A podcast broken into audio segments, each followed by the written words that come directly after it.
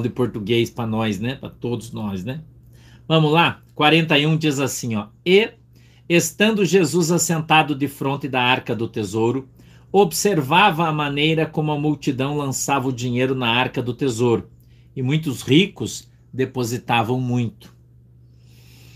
Vindo, porém, uma pobre viúva, depositou duas pequenas moedas que valiam cinco réis.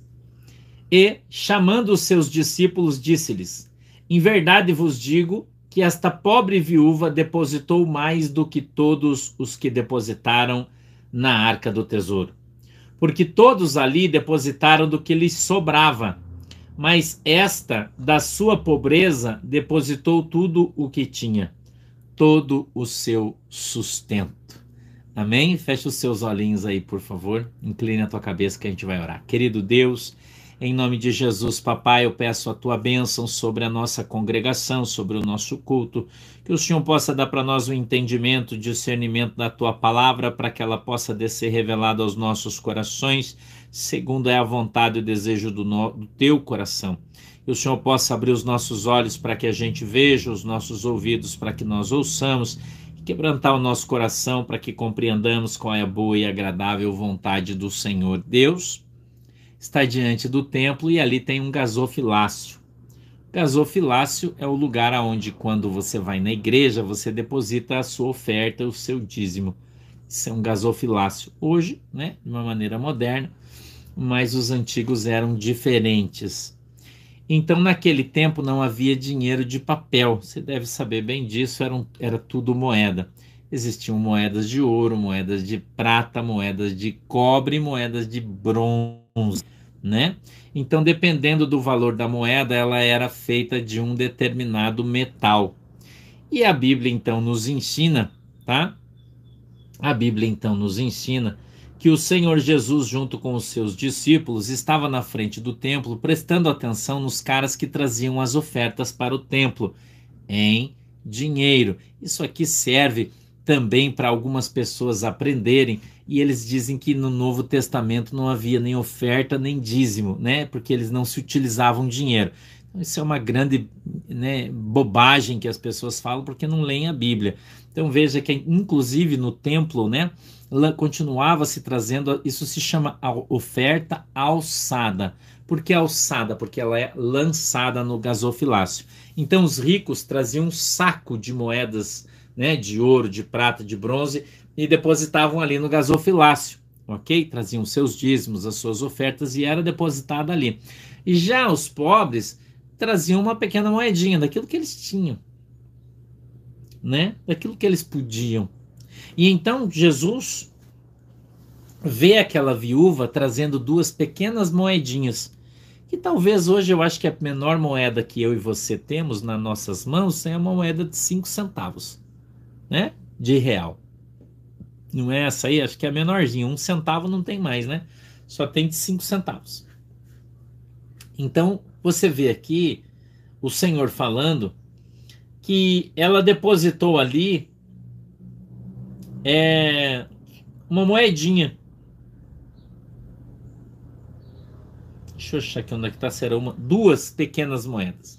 Então foi como se ela tivesse lançado no gasofilácio duas moedinhas de 5 centavos, que daria uma oferta hoje de 10 centavos.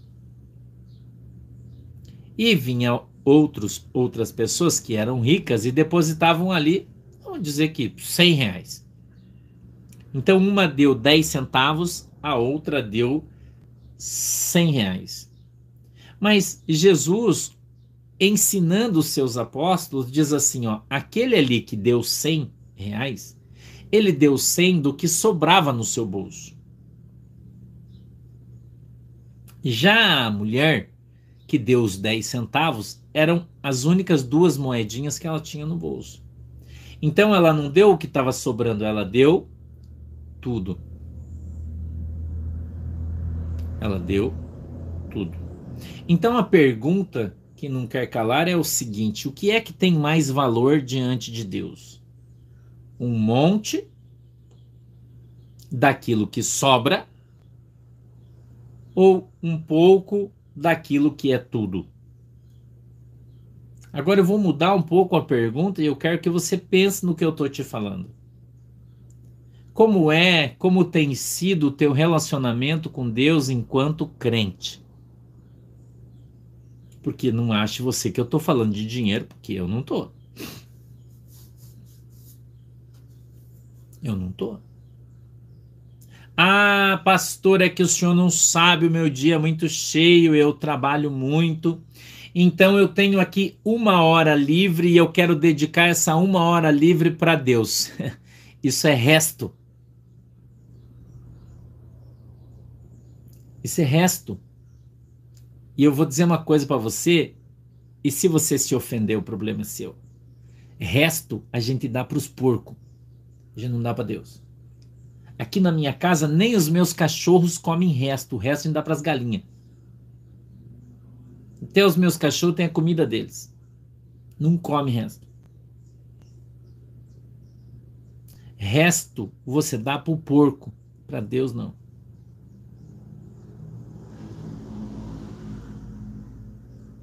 Eu quero que você ouça bem o que eu estou te falando. Porque quando você quiser reivindicar algo de Deus e fazer a oração como Davi fazia, quem lembra da oração de Davi? Senhor. Eu vou romantizar, tá? Senhor, apressa, papai, os teus passos em me ajudar. Ah, Senhor, se tenho eu algum crédito aí no céu, apressa os teus passos e me salva. Você já pensou, irmão? Se você está acostumado a dar o resto para Deus, e aí você vai orar e dizer: Senhor, me abençoa, porque eu tenho te dado todo o resto que tem sobrado aqui na minha casa. Agora eu estou pedindo que o Senhor me abençoe, agora eu estou pedindo que o Senhor me cure, agora eu estou pedindo que o Senhor me passe num concurso público, agora eu estou pedindo que o Senhor cure o fulano de tal que não está UTI, porque o Senhor sabe conhece meu coração, que eu estou dando todo o resto que eu tenho para o Senhor. Você acha que a tua oração vai ser atendida?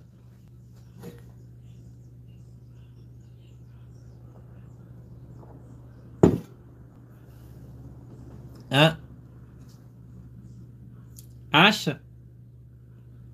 Vamos fazer uma analogia aqui, porque eu quero que você aprenda o que eu estou falando, entenda.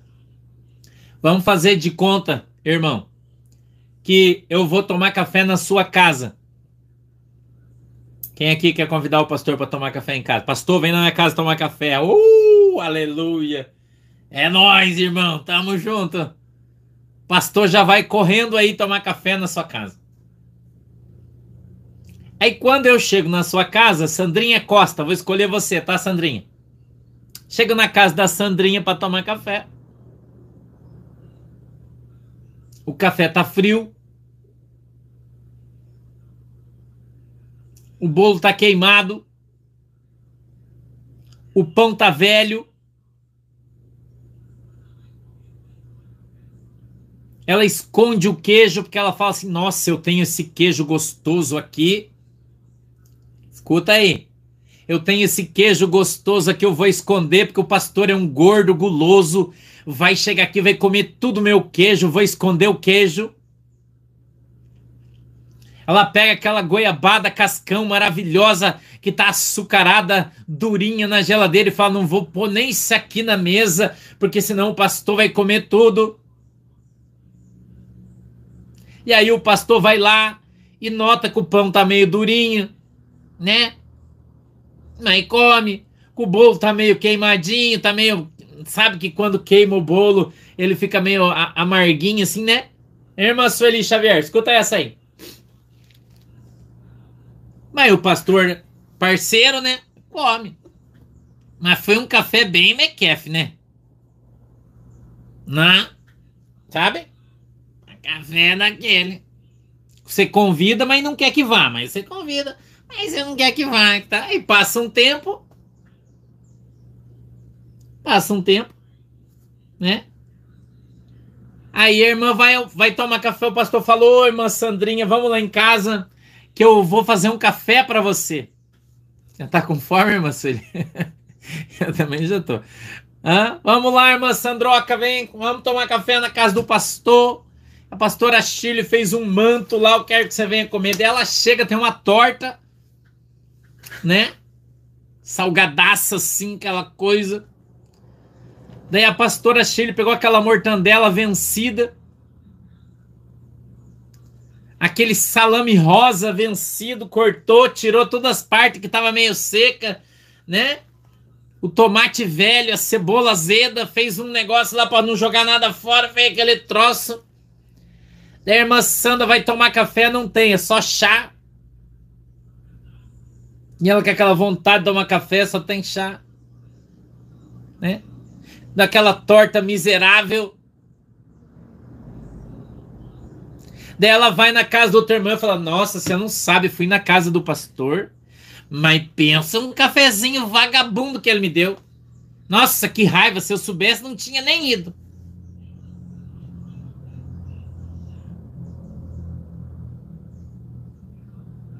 Entendeu o que eu tô falando para você? Hum? Você entendeu o que eu tô falando para você, irmã Tina Cruz? Irmã Gideone? Você consegue entender o que eu tô te falando? Quem dá resto, ganha resto. Queria que você entendesse isso. Quando a Bíblia fala que quem semeia muito colhe muito, ou semeia pouco colhe pouco, ela está falando sobre isso, é a lei da semeadura. Então você não pode semear nada e querer colher um monte. E mais uma vez eu vou dizer, eu não estou falando de grana. Eu estou falando de relacionamento. Eu estou falando de amor, de proximidade. Você entende? Você sabe quando você vai comer na casa de uma pessoa, tomar café, e eu, eu faço visita há mais de 23 anos que eu faço visita na casa das minhas ovelhas, sempre fui. Agora, por causa dessa pandemia, não tenho ido. Mas eu sou um pastor de fazer quatro, cinco visitas todo dia todo dia, assim como os meus pastores, todos nós somos assim. A gente está acostumado a ir na casa do povo, visitar o povo.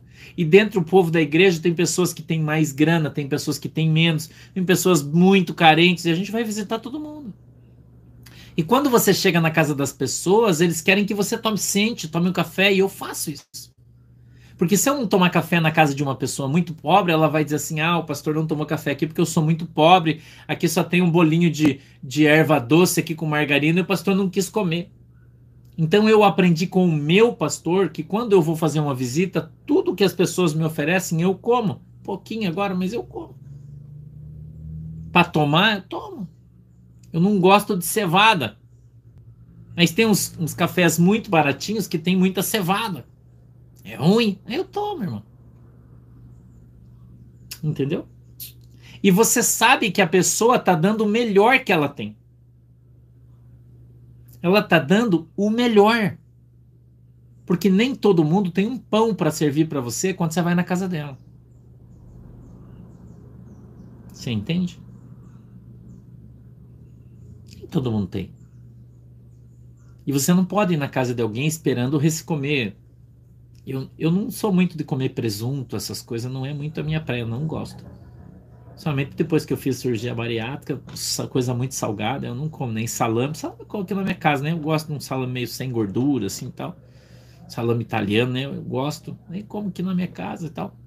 O queijo também, por causa que eu tenho problema da lactose, então eu evito de comer. Então eu prefiro eu como um pãozinho com margarina só tá bom, porque a manteiga eu tenho que comer sem lactose. Eu gosto de manteiga, mas tem que ser sem lactose. Então eu como margarina. Eu não me importo, irmão. Gosto de café preto. Eu não gostava, mas eu aprendi a tomar café preto.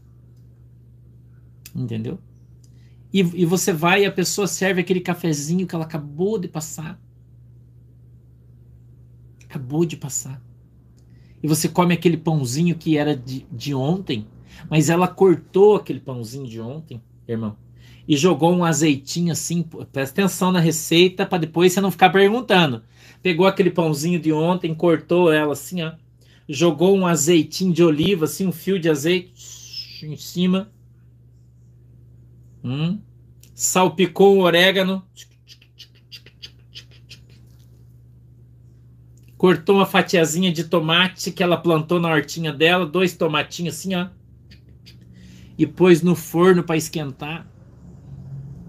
Pão é velho, irmão.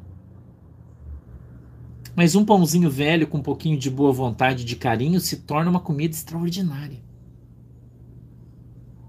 Você está entendendo o que eu estou falando para você?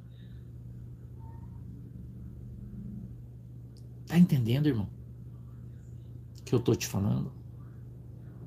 O pouco, ele vira muito quando tem amor. O pouco, ele vira o suficiente quando ele é feito com amor. E eu queria que você entendesse isso. Que quando você faz as coisas para Deus, Ele não está preocupado se é pouco, se o que você tem é muito pouco. Ele está olhando para a maneira como você faz. Você entende isso? Hum? Entendeu, irmão?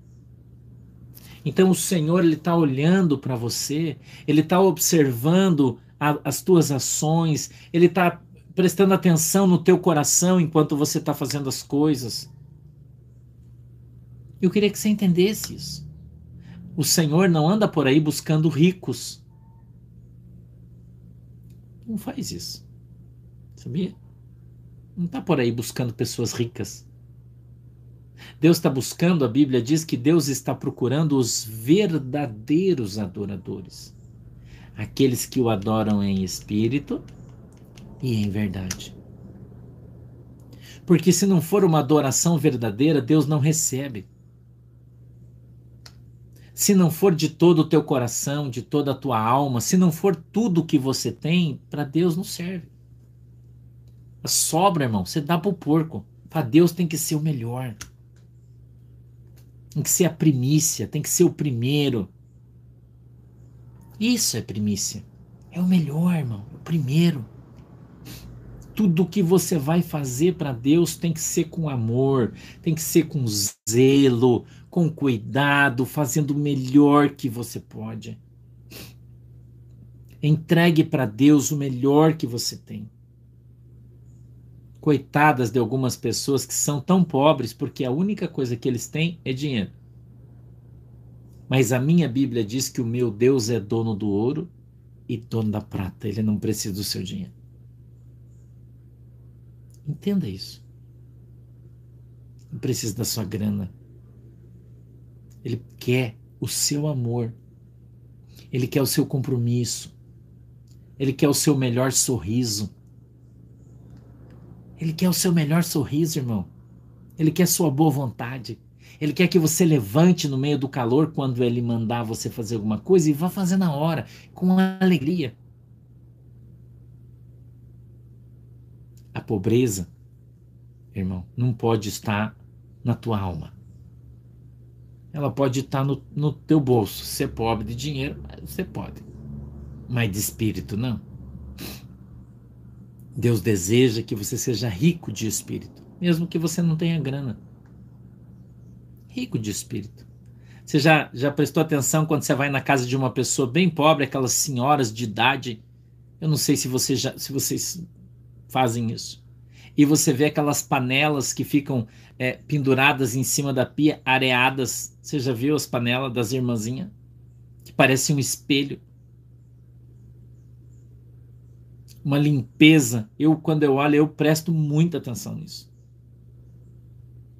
E você vai na casa daquelas pessoas que a casa, as tábuas tá podre, acaba tá caindo, porque eles não têm dinheiro para arrumar, mas a limpeza, aquelas panelariadas, aquele troço lindo.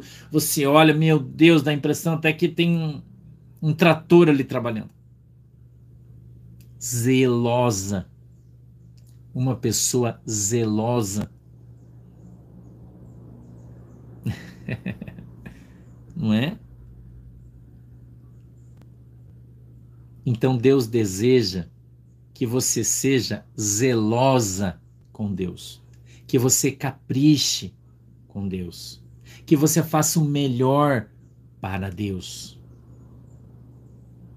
Eu queria que você, que você prestasse atenção nessa palavra, que você atentasse para essa palavra dentro do teu coração você prestasse atenção no que eu estou falando e aprendesse essa lição. Que Deus não está preocupado com o valor da oferta que você manda para a igreja, com o valor do teu dízimo. Deus não está preocupado com isso.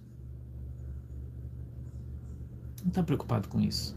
Ele está preocupado com o teu coração quando você dobra o teu joelho para orar, com o amor que você tem por ele quando você cuida das pessoas dele, quando você serve as pessoas que são dele, quando você faz as coisas para aqueles que são dele. Dá o resto, irmão. Ah, eu vou. Hoje de manhã o irmão mandou mensagem para mim, a do Maranhão. Conheço ele faz um tempão. Ele mandou uma mensagem para mim. Diz, pastor, eu tô com a minha luz já desligada. Faz três dias que eu tô sem luz na minha casa. Energia elétrica. Luz energia elétrica. Força, como você chama. Eu tenho duas contas para pagar, uma de 111 ou de 112, não sei, e uma de 98. Será que você não podia mandar esse dinheiro para ele? Ele é meu amigo, ele não é meu velho. Mas eu conheço ele daqui do Paraná, meu amigo, ele está trabalhando lá, está numa situação difícil para me ajudar. Eu sei que ele é um menino bom que está trabalhando para Jesus. Eu não tenho obrigação, não sou pastor dele, não é da minha igreja. Entendeu? Desculpa. Desculpa. Acho que era 214 reais a dívida dele, sem energia elétrica. Eu já falei, claro, vou te mandar já. Já mandei para ele. Porque eu faço para Deus e eu faço o melhor. O melhor que eu posso. O melhor que eu posso. Quando eu não posso, eu não faço. Mas se eu posso, eu faço. Ontem, eu vou te contar parte de um testemunho para quando acontecer eu vou dar o testemunho para você.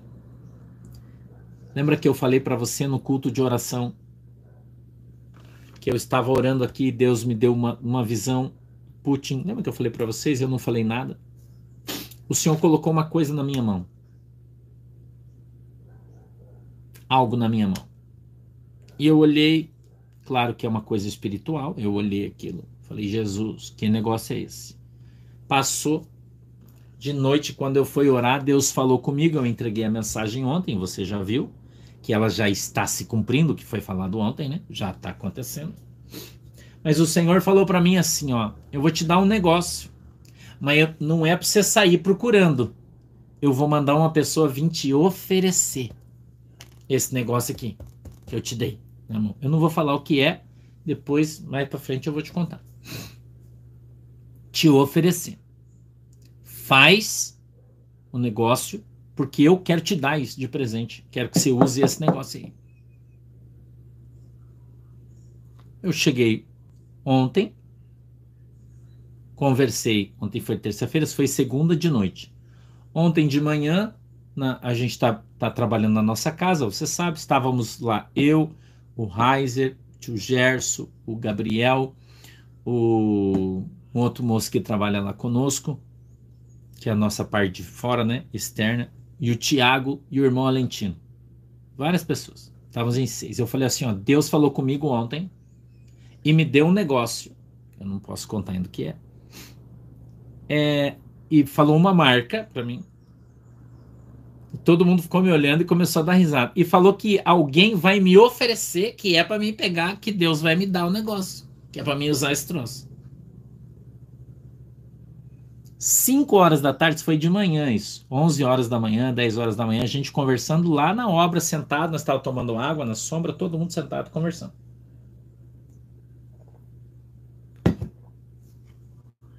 5 horas da tarde, uma pessoa ligou para o Heiser oferecendo uma coisa para mim exatamente como Deus havia dito que ia fazer. Exatamente, com marca, com G, tudo igualzinho.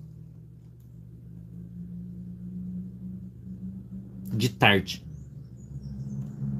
E Deus falou para mim assim, quando ele me mostrou aquela revelação, eu falei aqui para você do, do Loirão, do Bolsonaro, do Putin, né? São três pessoas importantes no mundo. E o Senhor falou para mim assim: Eu vou te dar esse negócio, esse aqui vai ser um sinal. No outro dia aconteceu. No outro dia, irmão. Eu, quando eu contar o testemunho para você, você vai cair para trás. Você vai cair para trás, porque todo mundo ficou de cara quando aconteceu. Falou, porra, mas você falou ontem, o troço já aconteceu. Eu falei, pois é. Mas Deus falou que era um sinal das, de que aquelas coisas iriam acontecer. Era isso. Entendeu? Então, mais para frente eu vou te dar, depois que, que a coisa acontecer 100%, que ainda não aconteceu, aí eu vou te mostrar e vou te contar. Mas eu estou te contando hoje para você saber, porque não aconteceu ainda. Então, quando você faz o melhor para Deus, e o Cláudio, a paixão, quando você faz o melhor para Deus, Deus faz questão de fazer o melhor para você. Quando você dá o tudo para Deus, Deus dá tudo para você. Mesmo que você não precise, às vezes até nem esteja pensando. Nem esteja pensando. Mas Deus preocupado com você, ele te dá algo que você nem sonha. E eu nem. Olha, nem imaginava isso. Nessa altura do campeonato. Vamos orar? Feche os olhos. Querido Deus, em nome de Jesus, eu peço a tua bênção sobre a minha igreja e sobre o meu povo. Peço que a tua mão poderosa esteja sobre cada um de nós que o Senhor nos abençoe, guarde e livre de todo mal em nome de Jesus. Peço, Papai do céu, que a tua mão poderosa esteja sobre as nossas vidas, que o Senhor abençoe a água que os irmãos estão colocando diante de ti. Quando eles beberem ou utilizarem, sejam alcançados pelo seu milagre. Em nome de Jesus. Amém e amém. Deus abençoe vocês. Até a noite, tá? Às 20 horas a gente está aqui de novo, tá bom? Tchau. Deus abençoe. Tchau, galera. Deus abençoe vocês.